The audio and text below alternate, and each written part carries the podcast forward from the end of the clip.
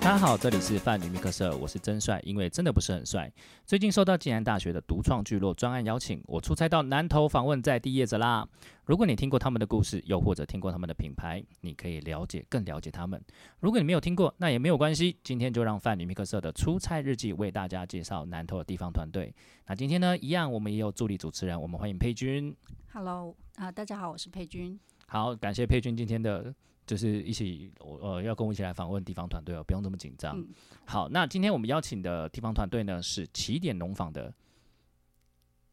大家嗯好，我是起点的雨辰。哦，对不起，雨辰，对对对，对呃今天太累了，今天有很多事情。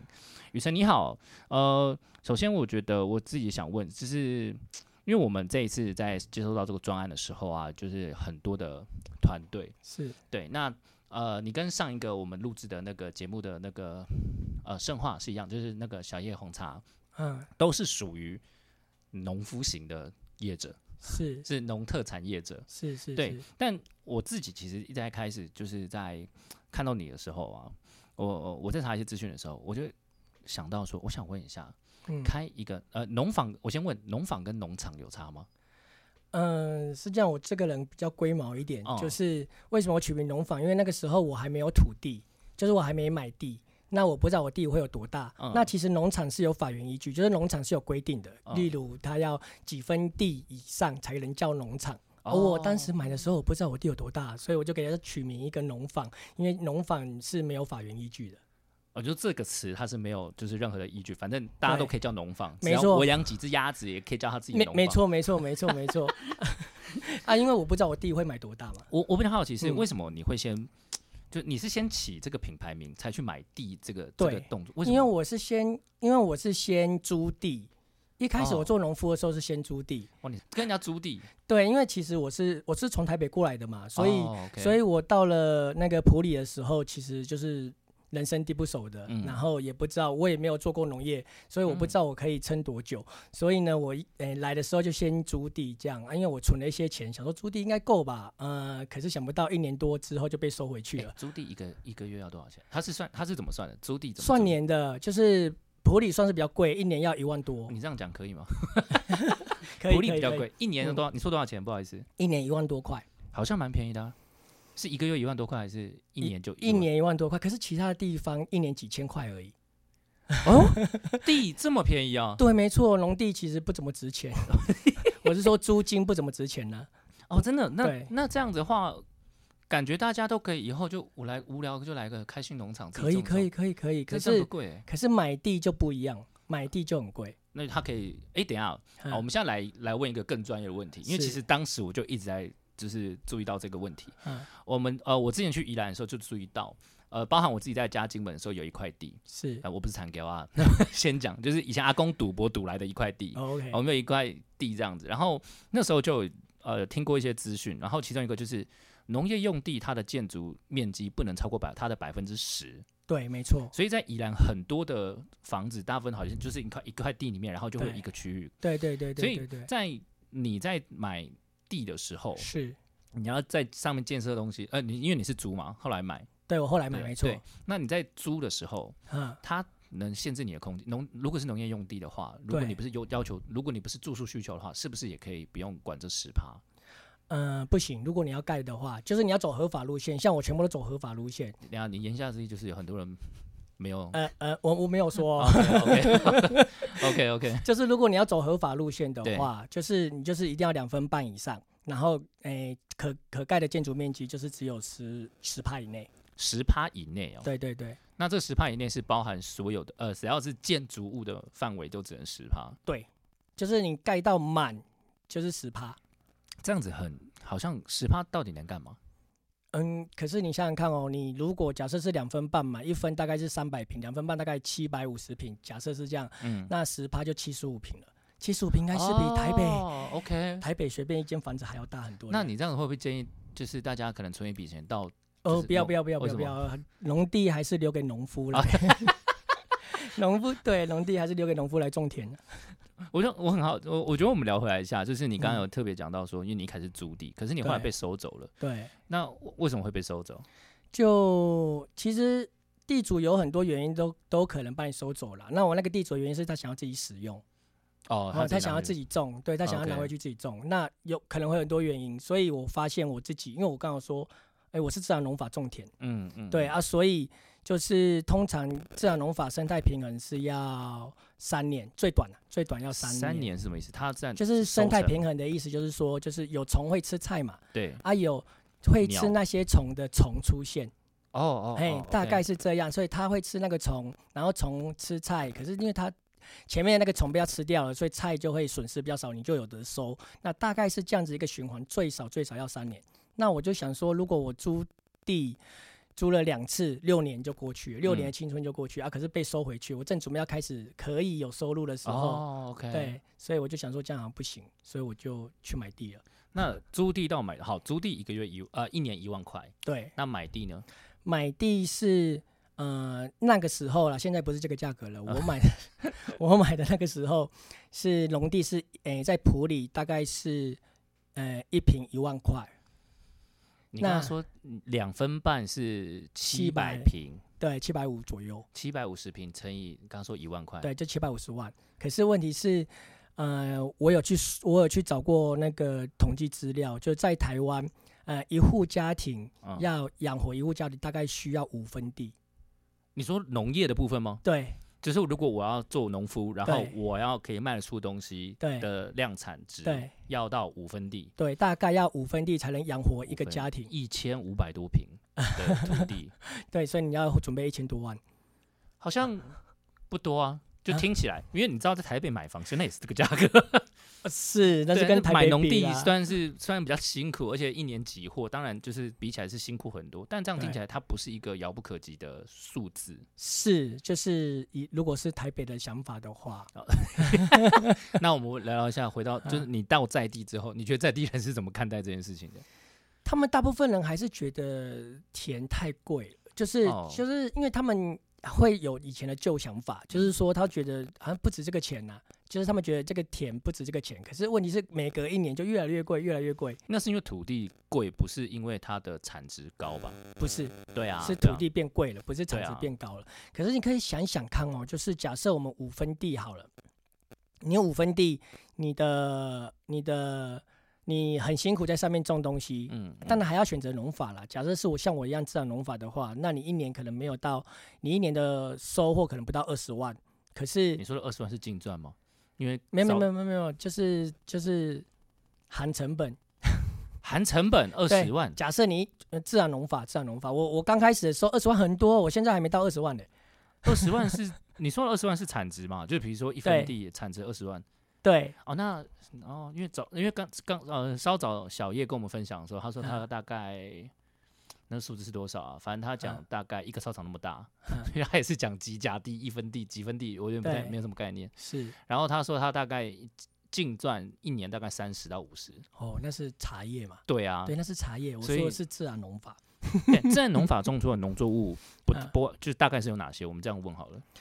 诶，这样子说好了，就是诶，如果你可以到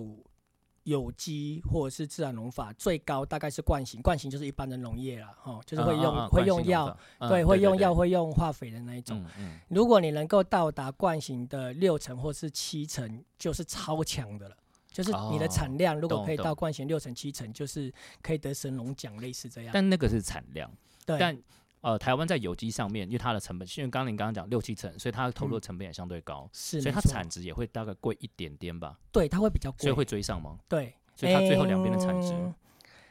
追，看你要做什么追。我我我个人觉得是追不太上。是哦，对，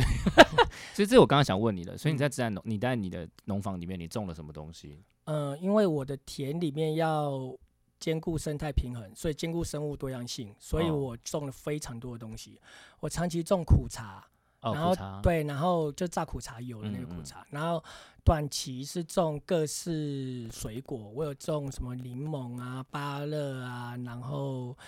啊、呃桑葚啊，然后橘诶、柳丁啊，各式各样就对了。嗯，那短期是种杭菊跟洛神，一年收的，杭菊，杭菊，对，，菊花茶，嗯嗯，嗯跟洛神对吧？也是叫洛神花茶嗯这样。然后大概是这样，到现在，呃，我已经做第七年了，嗯，其实还没有 balance，就还没有平衡。哇，茶真的好像比 较，对，茶好赚多了。因为我就我就因为其实我，嗯但我这样听起来，我就觉得更、更难去吸引更多年轻人去投入。没错，对所农业以所以自然农法其实大部分会做自然农法，就是是理念型的。那你也是，对我当初是还没结婚就来了嘛，那当时自己一个人保就全家保，啊然后所以我也没有在怕，然后嗯自己手上有一些证照，所以顶多就回台北。啊 哈 对，所以那时候其实而且也存了一些钱，所以其实那时候没有很害怕。我那时候是因为想要为台湾保留一块干净的土地，然后哦就、 ，OK 就来到这边做田这样。那现在的想法是因为做了这么多年了嘛，嗯，就觉得好像那个想法有点太骄傲了。现在就是觉 得说，对，现在就觉得说要跟土地互相扶持。我我觉得，哦，我我觉得你可能年纪比我大一点，但嗯我觉得我们都会有一个共同点，就是年轻的时候我们都认为我们可以，对对，就是呃，不要说我们要改变社会、改变世界，就是是当然那个更小时候的梦想，嗯但我觉得我们一定多多少少都会带着一点，就是我想要跟这个社社会抗衡，嗯就是你越说不行，你就觉得越不越没有产值的东西，我就越想尝试。没错，但实际聊了之后，就会发现自己好像才是天真的那一个。 没错，对就是做了这么久之后，的确感觉自己颇天真。但这样子，可能因为我我我就我我其实就很好奇，因为 嗯，应该很少人这样问你。我觉得你之前也有上过其他的报章杂志，就是很多人被访问，是有人是想问过你说你开农场要花多少钱吗？呃，没有人问过啦。不过我认真想一想，就是我目前为止不扣不算我的人工，只算我自己投进去的钱，嗯。呃，应该是一千左右吧。嗯哦，就是刚刚讲的，那其实跟、啊那我买我租地就好 了，我租对地也会是这个钱啊呢、对，可是如果你租地做惯型很 OK，、哦我我说一千万左右嘛，那嗯你租地做惯型很 OK，、可是如果你租地是要做自然农法。就是我刚刚说的，你就是你终于可能要有一点点收入了的时候，你就会被哦对收回去了。哦，这也对是一个风险对，就像是我种苦茶嘛，嗯，那我种苦茶是五年开花，六年结果，第七年才有产量。那哇塞，对，那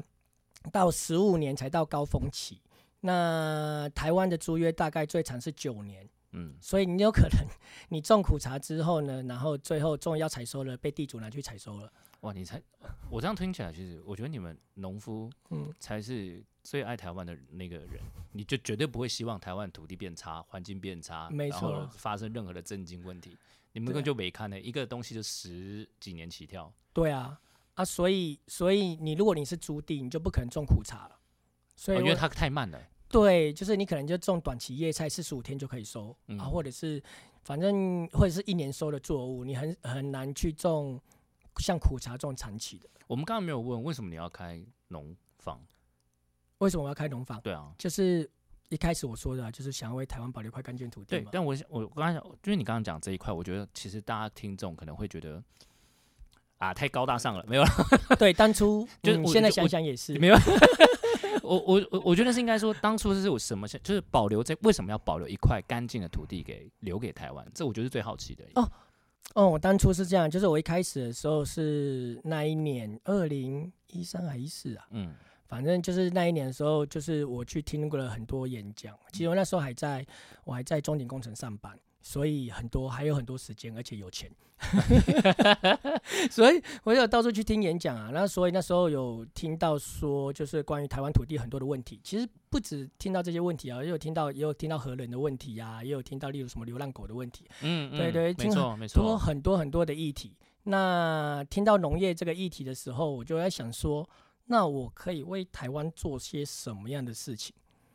我我觉得这一点哦，其实我觉得大家现在都在听，所有听不管是听众或是呃呃，我现在讲的是所有经过报章媒体杂志袭轰炸的这些民众们，大家在听呃返乡青年或者青呃青农的时候，大部分人都会回答这个问题，就是会说就是呃你你们有一个理念在，是对，而而想要这样做。是可是我觉得大家比较不能理解的是，就是你在做这件事情当中啊，就是什么样的东西可以继续支撑你？因为你知道吗？你刚刚一开始做，你觉得啊，你想要你想要切入这个议题，你想要为台湾做点什么。可是我觉得，为什么你一定要为台湾做点什么，好像才才叫成长，才叫生存，才叫呃什么样的？就你是为了什么要做这件事情？嗯，我是不是挖的太深了。 其实是其实是这样子啦，像我当我刚刚我说我在中鼎工程工作嘛，嗯那其实中鼎那时候，嗯，不知道大家有没有听过啦哈。不过那个，诶，像核市场也是中鼎承包设计的哦，我不知我不知道。啊、然后我曾经在某这核市很大哦，不是全部，我曾经在一个面小小的一个建筑物里面嗯呃做，反正我那时候是做消防设计的，所以我有参与某一部分小小的设计。你接下来的发言要注意啊，没没 事，我们这边我们这边也没什么会被查，没事。对，可是就是就是那一阵子，就是又反核大游行。 嗯而，我又去参加反核大游行，然后我又设计合适的某一部分，所以我就会觉得这种很冲突。哦，人对人生上面的一些职场工作跟职场的一种你不得不的选择。没错，就是那个时候就觉得这个有点冲突。那那再加上说，我又又去听了那些分享，嗯嗯，对，然后我就觉得说，那我是不是可以试试看，说我去做一些什么样的？而且那时候说真的，那时候没负累啦，所以那时候就是想要做什么就做什么。我觉得其实这个蛮蛮有趣的，这个逻辑会变成是像说，当初你在做的工作，嗯，虽然是为了人民福祉好，呃，让电更便宜，是，，对，台湾其实电也不算太贵了啦，我自己这样觉得 没只是错生产成本是很高，而且污染嗯环境。但当时你在做这件事情的时候，有点像是呃跟环境做抗衡。那你现在在你想要买一块农地的时候，是你想要把工作重点从破坏变成保护的那种是心其情。对，其实我那时候反核的原因可能跟家大家也不太一样，我只是觉得说，我不是说它破坏环境或什么之类的，我我只是觉得说，一个工程不管它是不是核能，然后一个普通的工程拖了二十年，钢筋也应该要生锈了。里面的东西设备也应该要坏了，就是就是，如果你今天要全很部诚恳，很诚恳。对，就是我觉得说，如果就是就是，如果今天他把它全部拆掉重盖，我搞不好我不会去说什么？对 OK，我搞不好不 OK 会去反对。可是他就是已经拖了二十年了，然后你跟我讲说他要再盖好，然后再重新运转，我会怕怕的。类似这样，我就反核的原因其实跟大家可能不太相同。我觉得大家听到这一段应该都很想多问你核能那种东西，但没关系，我们以后有机会，得好，因为我 那觉得你你我觉得你可能会一不小心就讲出一些哦不太 哦能讲的事情。对，那那那对，所以再加上说，我觉得后来我觉得就是我其实还是比较有一个可以让自己幸福的东西，去做嗯一些可以让自己就是我至少我做它我心甘情愿的、嗯的东西，所以我就后来就是反正我就辞职了，然后就来做这件事。嗯你一开始是从呃不是务农的人踏入到这个领域里面，但嗯你听过，因为你听过很多演讲，所以你一开始是觉得惯性农法不是一个好的方式对待环是永续的，不是永续的方式了，所以你就选择了自然农法。是那呃呃，我我一直很好奇哦，就是大家一直在不断的强调，就是我觉得媒体也是，或者是是所有的产品都是，因为对是消费端，他们其实在看源头的时候，嗯他们的感受的时候是啊，这就是有机的啊，这就是嗯没有有机嗯的有差嘛。其实嗯像近几年也都会讲，我讲豆浆好了，就是嗯黄豆这个东西，是他会讲非机改，非机改。对但非机改的做法其实也是将那个，它是用黄豆片，它也不是用黄豆整个去弄的，就是、嗯对对对，它的豆浆了，有些豆浆或是嗯那个酱他油、会选飞机改豆浆，你说的是这个吗？对，很多人都在强调非机改。那我就想说，基因机改有不好嘛？当然去查，当然它有一些文献上面研究显示，就是长期以来对人民啊、呃对人们的是不太好的。是对，可是，在自然农法这件事情，就是大家一直不断强调的时候，过去的方式不好，可是我们一直都没办法凸显的，就是为什么我们要用比较自然的农法去做？是，我觉得大家比较少去注重这一块，因为大家只能说啊，就因为消费者是完全无感于的这件事情的，有机就有机嘛，那那又怎样？只是有机比较贵，比较健康，冇啊。对，所以我想要请你分享，就是 OK，台湾是这样子啊，目前台湾不能诶进进口机改作物只能做饲料用，目前台湾还人我们吃不到机改作物，简单哦那讲还这样，那所以不用 OK 担心，就是我们目前其实吃是吃不到机改的，所以虽然有它一会些标榜所以非机改，对，所以你说有些政治人物的一些你知道证件其哦实都是空 的，没有啦，我没有故意啊。目 目目前是这样，就是就是我们吃到的东西应该都是非机改的。 OK，哦，目前是这样。那机改作物其实是这样子，因为机改跟挑选人，呃，F one 就是人类挑选的人类挑选的品种那个不太一样的地方在于是它是自然产生，只是人去挑它。就是我喜欢嗯甜的，然后懂越挑越懂甜，越挑越甜。嗯，对那机改不是，机改是它在它基因里面拿走一段，然嗯后呢再把另外一段基因看进去，嗯，然后长出来。那机改嗯诶、呃最大的困扰就是它很新，所以他不知道对人体有什么样的危害。哦哦，OK 所以你可能你吃了十几二十年之后有危害了，可是已经来不及了。哦懂，对啊，可是你现在现在可能还不到十年，所以你对不知道它到底有没有危好害与不。好这样对子，不懂知道，所以机改其实是是有危险性，只是那嗯个危险性可能要拖很长，我们才会知道，因为我们嗯没有做实验嘛，我们还我们没有吃到二十年这么久，嗯所以我们不知道道它到底，哎、有没有危害。可是它至至少就是把就是人为的，完全人为把它的基因嗯哪一段走，然后再把另外一段看进去。那那你这样听起来的话，当然就是比较不管是有机或者自然的农法的方式，其实嗯是、我觉得其实只是一直不断的要告诉消费者说，这个东西它呃可能有一些基因改造方式，它相对的比较就食安食安安食安的问题而已啦。对，就是让大家知道说，就是它没有不好，只是不知道会发生什么事情，所以我对们选择一个我比较能确定它几乎不会出事，对，我们确定它不会出事，因可以为用到“确定”这两个字哦。 嗯，这样说嘛，就是我们我们吃饭应该也吃了五千年了吧？哈，嗯假设、我 所以这可以可以可以，可以对，，所以我们吃饭应该没问题吧？嗯就是就是类似这样。懂那可是我们现在假设我们开始从现在开始吃基因黄豆，我们不知道它会不会吃进去身体里面之后，不确定嘛哈，不确定，嗯就搞不好它基因的那一个断片断片突然打开了，我们说个恐怖一点。哦突然打开了，跟我们的身体的 DNA 结结合，合谁知道呢懂？对，懂就是我们不知道会不会有什么问题。嗯对，虽然说我说的有点恐怖，应该是不会这样的，不过我就假设他这样的呢，我我哎谁能知理道 啊解，能理对，解。我觉得这也是消费者之所以比较无感的，呃，我觉得之所以没有被引起引发起来一个潮流，当然是，市场面上一定都看得到，对，因为不管是溯源啊，或是呃经，就是都在强调说我们要用自然自然工工法农场，不管养殖、啊人道养殖什么等等都是。是，那我觉得消费者之所以无感，是因为都太多了，而不知道怎么去选择。嗯，但我这这边就想问你，你觉是得目前在台湾的市售的，就是消费者碰触得到的领域里面，呃，所谓的自然农法的农产品销量是好的吗？自然农法是这样子的，自然农法很，我觉得你如果你要消费者如果要研究或者是说你想要知道的话，我觉得最好的方式是去认识一个农夫，这是最好的。对我去哪里找一个？ 我是台北人，我去哪里认识一个农夫？你 讲什么？对，就是当然这是最好的方式啦，哈。对的，当然，嗯就因为你可以知道它怎么种嘛。那如果你没办法认识一个农夫的话，那你只要是，我觉得退而求其次，就是要找能够确认品质的。那我如果老实说了哈，在台湾有机认证算是蛮严苛的，哦，OK，，对，台湾的有机认证算是严格。那以自然农法来讲，其实全台湾有呃制做自然农法大概不到几百户。那诶，它诶是这样子啊哈、哦很假少设是惯型诶惯型大概占九十九个 percent，那有机大概占零点八个 percent，有机哈零点八哦，，对零点八那，剩下零点二好像那是剩下的不到几百户的是自然农法。哦，你是更少的那一户哦对，没错。哦，OK 就是就是以种植的困难度跟产量来算的话，嗯当然惯型最多。对，对，然后再来是友善，然后嗯再来是有机，再来是自然农法。那这四个里面，只有有机是有白纸黑字的法源规定，那其嗯他三个呢都是约定俗成。约定俗成就是我跟你大家就是大家讲好有个共识，反正就是用药的就是惯型这样啊，可是没有写说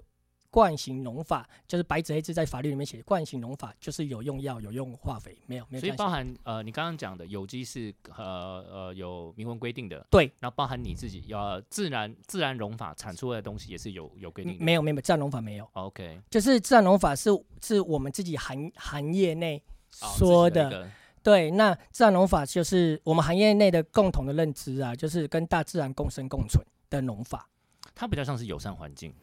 嗯，的一种方式。友善环境有点类似，可是又不太一样哈、就像是我们说有机好了，有机是可以搭温室嘛，对对有机可以搭，温室。然后呢，因为它可以跟外面的环境隔绝，那个病虫害进不去。嗯，对，所以呢，它就可以诶、不用有机就三个规定而已，就是不用药，然后不用化肥，嗯不种机改。嗯嗯，对，嗯所以呢，它可以遵守这三个样规定，而且有产量出去。 OK，，对，那自然农法不能搭温室，为什么？因为你跟大自然共生共存，你搭了温室，不就没办法跟大自然共生共存？你把大自然排除在外了。可是我就很好奇，那这样子农呃，因为农夫应该要追求的是产量，因为在生活压力是下，是就是你不得不屈就一个，但我们可以选择不要用惯性方式嘛，我们选择可能你刚刚讲有机的方式去是做方式的这样方式去经营。没错那，你为什么要选择自然农法？这个东西还是牵涉到我最一开始的理念呐、就是如果就是我一开始的理念就是想要为台湾保留一块干净的土地嘛。对，那在这个理念之下，我就会想要就在想说什么样的农法对土地最好。自然农法可以让土地更好。对，可以可以说是对土地最好。怎么说 OK 嘞就是例如你，嗯、我刚才说那个大温室好了，假设对你大温室，然后你一定会用有机肥，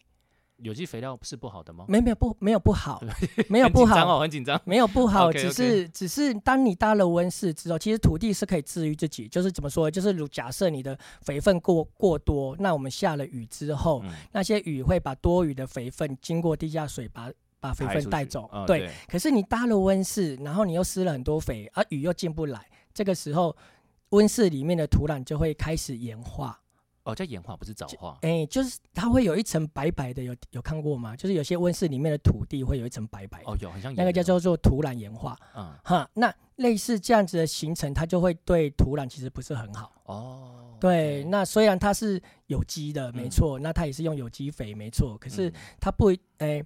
肥料这个东西还是人类给的嘛，对，人类给的不是上帝给，不是大自然我给不是的。自然的东西。对，所以它总会有配比上的不同。假设我们假设大自然是要假设了哈，假设大自然要一比三比二，可是你不可能刚好配到一比三比二，类似这样。嗯，对，所以你一定会有的多，有的少。那多的就会残存在土地上。对，对，那你多的残存在土地上，大自然有个机制，就是例如大自然下雨或是怎么样，有个机制嗯让、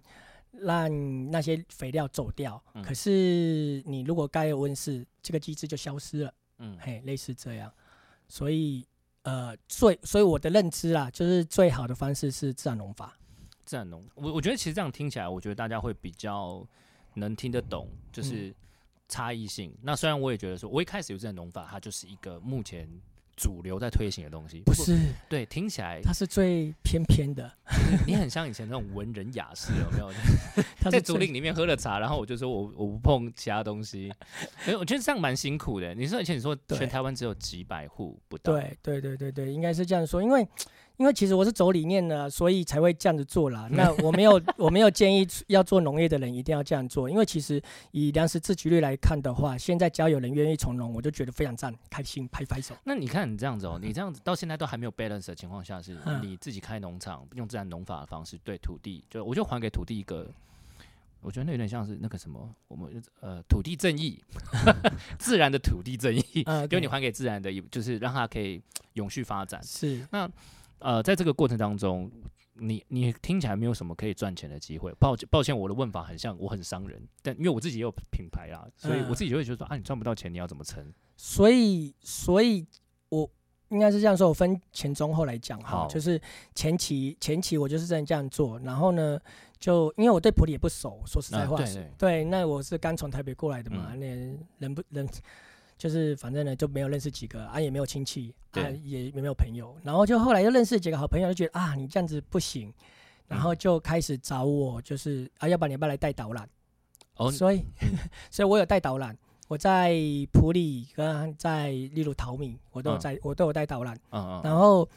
我后期是用这些，就是中应该算是中期，是用这些导览的钱来 push 这个田这件事情、这个理嗯念、这个理想。嗯，对，那我是希望后期就是我就可以从这边被认识了，这样。其实这样听起来，所有的地方团队或者是在地业者，他们你们在尝试一些呃转型的事物上面的时候，都只是一个过渡，是就有点不得不，但不是说你不愿意，或者是对啊，我好像就是被迁就着要这样做。但重点是你要先让自己，活活下下去没错没错没然后错，而且啊我觉得还有一个点就是。与其我告诉一直告诉你，就是啊，这是自然农，像我早上也有在跟那个生化分享，就是是小用红茶，就是很长就很长，不得不避免的就是一直提到教育这件事。我们为什么要一直教育消费者？但是消费者我才不理你，我付钱，我我喜欢，我不能说我是老大，就我喜欢。但呃，你在做的事情比较是需要需要被，的确是需要被教育跟转化的过程。是所以你在做导览的时候，顺便可以将这些你知道理念偷偷的把它哦没错没藏错进去。没错没错。我然跟你讲，后你吃的东西很可怕哦，那些不知道从哪里来的。 我倒是没有用这种威胁的啦。不过我自己，像我自己现在田里也是做石农教育，哦，你也有做什么？对，就是我自己也去外面分享石农教育，嗯然后呢，在自己的田里也是也是会接游客，然嗯后会跟他们分享石龙教育。我是走比较纯粹的石龙教育的部分。那我们在农场可以体验到什么？嗯，像我就会，例如我在农场，我们呃，我会让他们种菜，然后会让他们就是这个是比较一般的啦，会让他们种菜，让他们了解农场，让他嗯了解我的种植方法。嗯那我也会让他们去，例如去我田里不是到处都杂草嘛，自然农法嘛， 所以有帮忙拔草吗？没有没有没有省没有一没点有，人，也也有做过帮忙拔草的，可是是要看游客啦，哈、对就要看游客的接受度。那我会让他们去去拔他们喜欢的草，然后例如来做台球或者是做拓印。台球是什么？台球就是就是有没有看过？就是诶、用那个草啊，然后做成一颗球的形状，然后上面有一颗叶子啊什么的，啊可以然后上踢面这用样吗绳子用绳子绑这样。就是可以以前的可以可以彩提球。对，可以提着或者是可以放着，然后就是浇浇水，它就可以长得很好。哎，我不知道这东西哎。对我就是，我现在就是认真的把我田里的连杂草都希望它可以卖 出去。因为太贵了， 养太养太贵，连杂草，哎、我觉得蛮有趣的，因为这样你是第一个我知道说连杂草可以点成精，对，就是你看，就是我刚才说了，例如脱印好了，也是去拔杂草，然后嗯把它的叶脉上颜色，然后贴上去。我觉得大家会比喜呃比较多亲子类的东西，就是他们会尝试做这样的体验啊了，我觉得对这个都也蛮多的，但我觉得对那个胎球是吗？啊，我觉得是，蛮蛮有趣的，对，就是他们回去可以带起点的一株草回家。好吗？销 量就其实我是走很小众的，因为其实我还是以就是教育比较哦比较浓厚一些些。懂，对，所以因为我其实是比较希望说，诶、来的客人能够了解，没有很多了哈，就是希望能够了解一些台湾农业的困境。我那我其实我觉得很多，我我我我没有，呃，我的意思是说，就是我觉得蛮多人也都会有这种想法，然后是其实在，可是我觉得你，我我这样问哈，你不觉得大众其实参加完很少会特别去重视到这件事情吗？我其实没错，因为我自己也是用我自己也是用比较开心的方式去包装那些困境。说实在话，就是像我的当然脸了，脸书上也我也不会去讲说，哎，到底有多困难，多困怨难。怨天尤人的怨天尤人的事情，对对，我也不会去写那些东西。对。那那所以呢，就是游客的确回去的时候，也有可能就就忘了，有可能。我只是希望说，可以在他们心里面种下一颗种子，就是有点类似我当初我去听分享的时候，被台上的讲师种下那颗种子一样。我其实我觉得你讲这句话，我蛮感同身受的，嗯就是呃，因为我是领队出身，然是后呃，我自己有做一个品牌在台北，然后其实我我讲的内容其实是非常大众的，就是大家对网络上其实呃要要花点时间去把它收收进起来资讯，是，那所以我在大道城或者龙山寺导览的时候，我不讲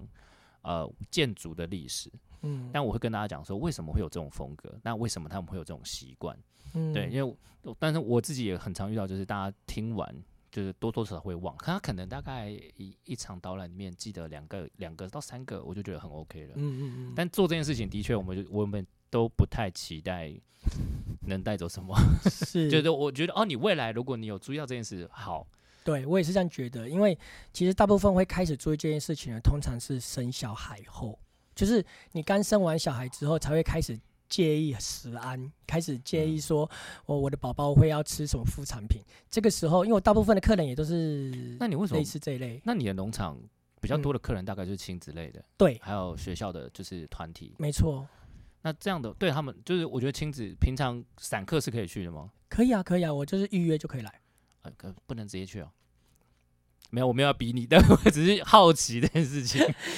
我刚才说我做很小众啦，所以其实我都只接单一顾客。哦，你一哦，比如说我今天去，你对呃就只有我而已，没错，我就是这样我赚屁哦！不是啊，这样子不是你这样子撑得下来，这农 你刚刚都说你投那么多钱进去了，这样子有办法撑着？就就我还是一样走很理念，照道理应该是这样说啦，就是我的农场一直是我的理念，嗯那所以呢，我我要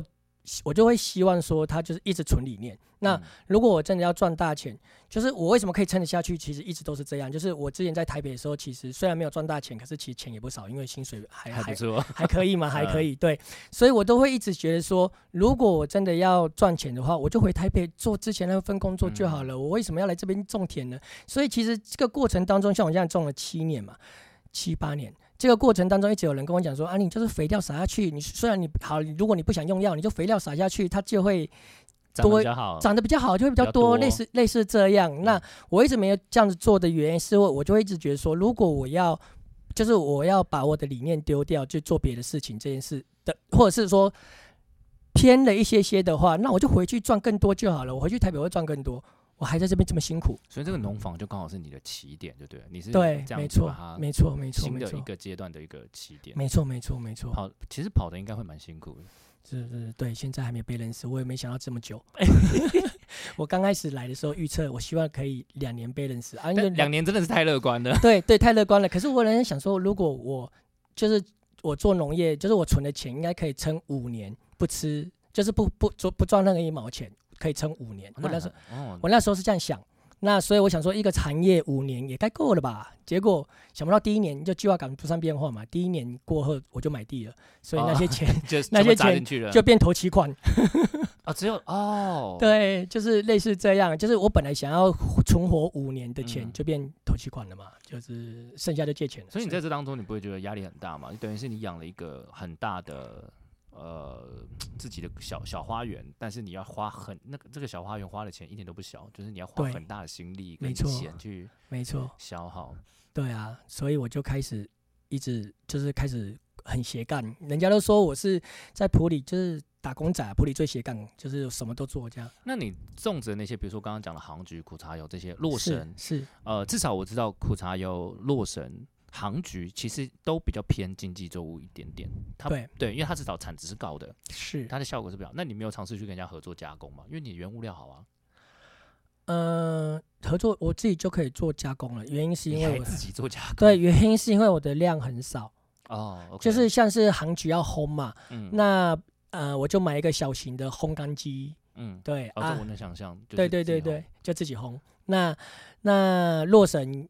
也是啊，就是要嗯烘干这一次也是小型烘干机结束。那苦茶就比较难，苦茶就真的那要榨油机。对对对对对，真的就要去找榨油机了。苦茶是比较难一些。那你没有将这些加工商品，然后再卖出去给你的消费者或是其他的对，同有啊有有，我现在也是用。我为什么会做种这些？除了它是经济作物之外，还有另外一个原因，就是因为它可以放很久。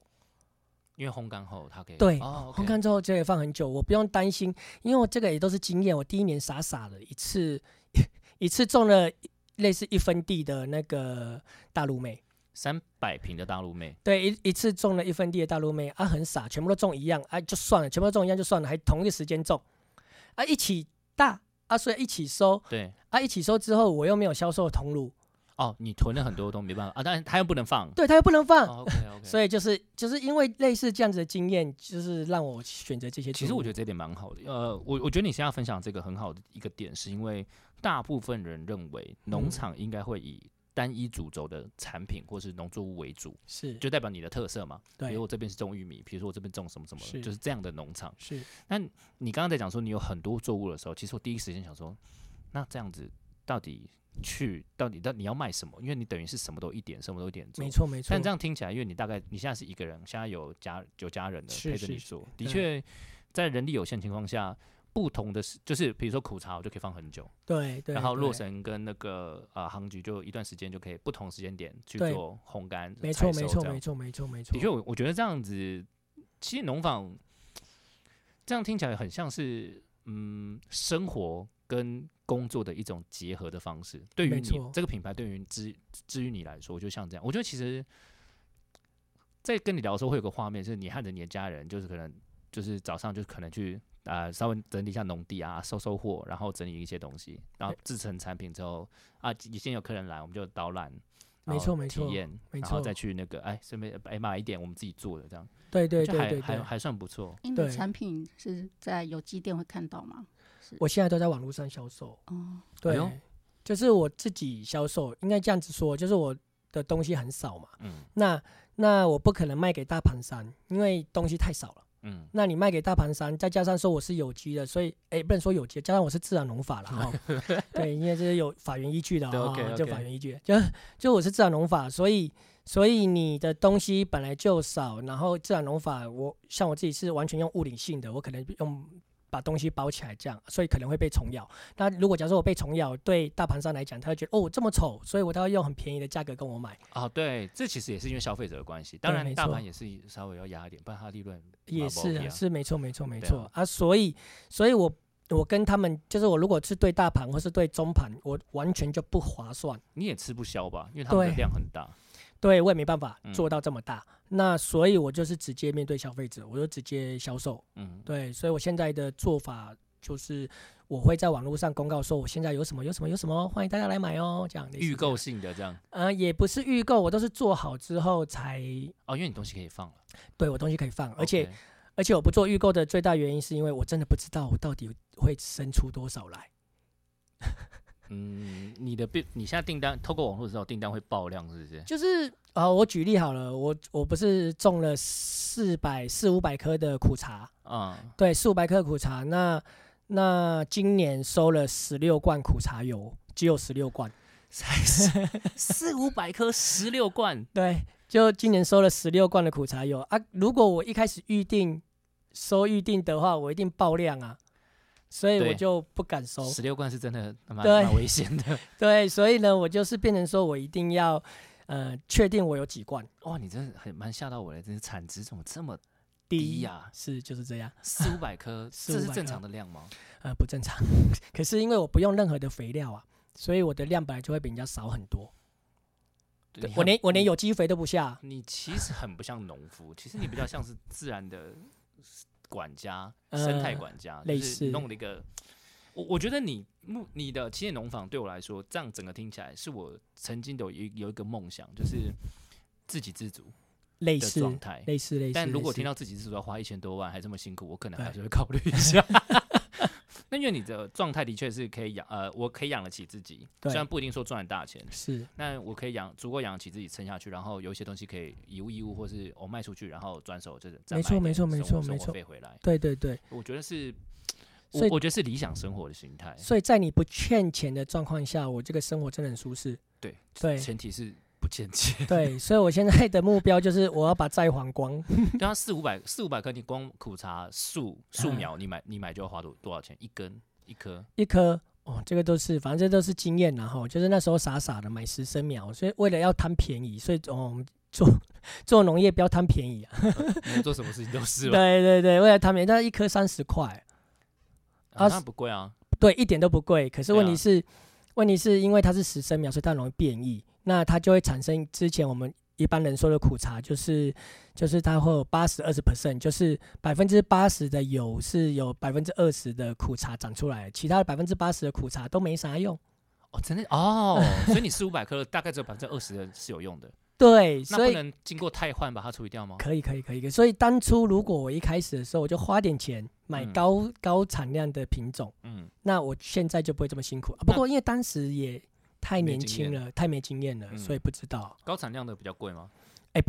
对，一颗可能是一百五到三百之间吧。靠，五六倍耶。欸啊，可是问 题是，问题是因为你一种，你就是几乎种一辈子了。其实其实我也能理解为什么当时你会这样想， 在没有经验的情况下，我其实我也会我也会选择三十块那个，因为对那啊个，钱差很多哦。对四五百克这样搞下来，对我当初也是，哎，现像在像就只能赚二十克，真的还蛮辛苦的。是对，啊，所以所以就是啊，进入一个产业前，还是要认真的去去去分析、去了解它啦。嗯我是这样觉得。那我可能了解时间比较短，因为我现在已经至少过了七八年，也应该也算是够了解了，才会我我觉觉得，是，我觉得是因为我们其实很少遇到农夫，嗯，呃，应该说，呃其实我早上也在跟就是呃小叶红茶的那个创办人在分享，我觉得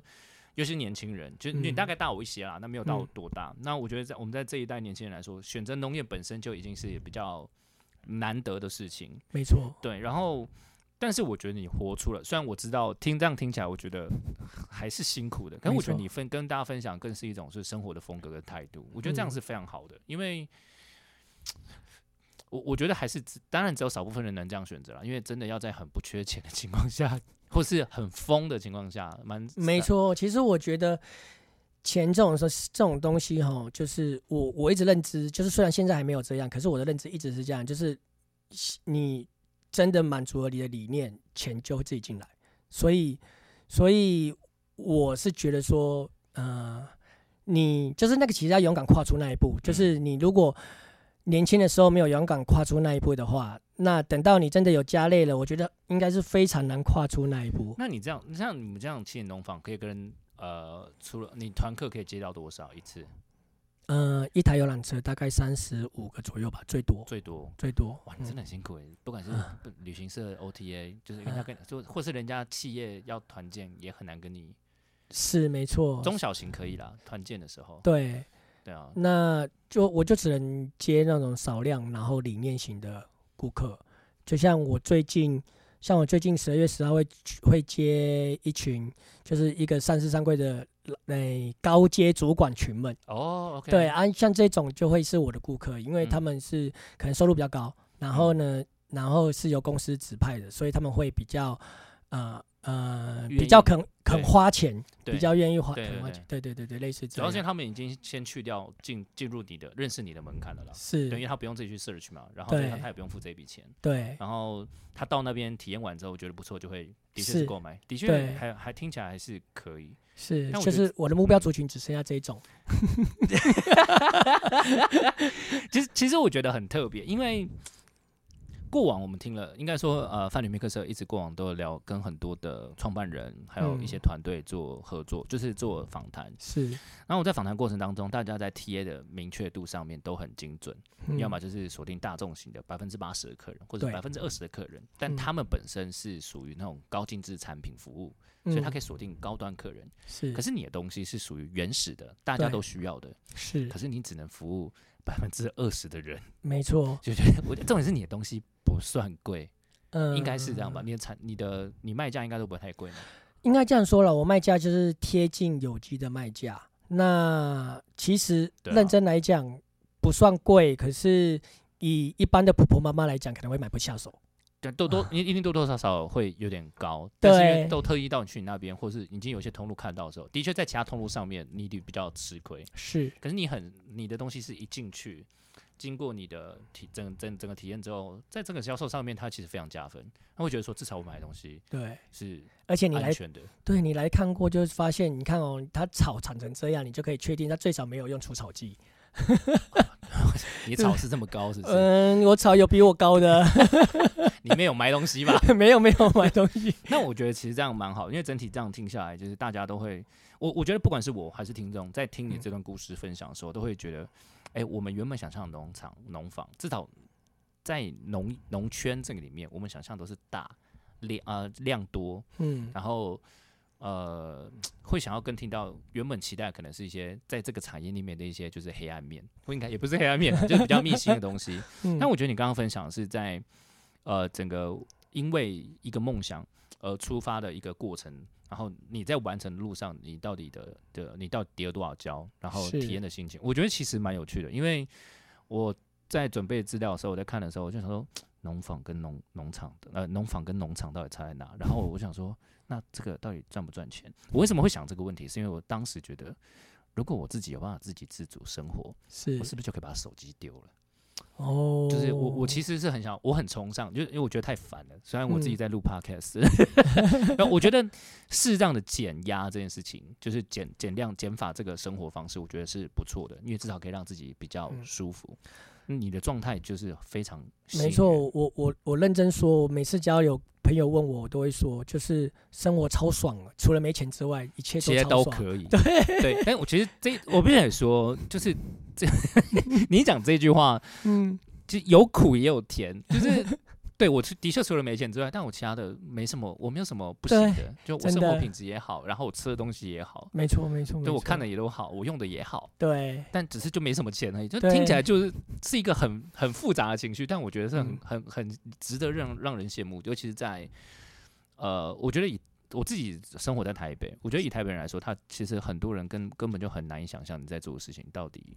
意义何在。但我觉得是好的，是整体嗯上面。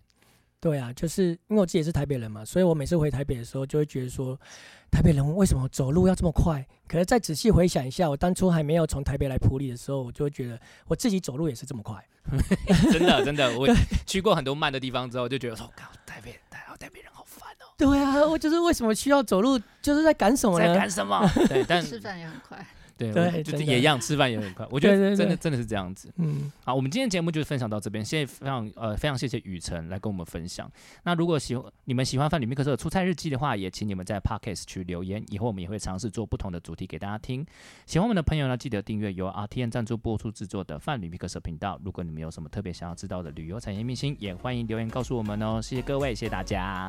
拜拜，拜拜。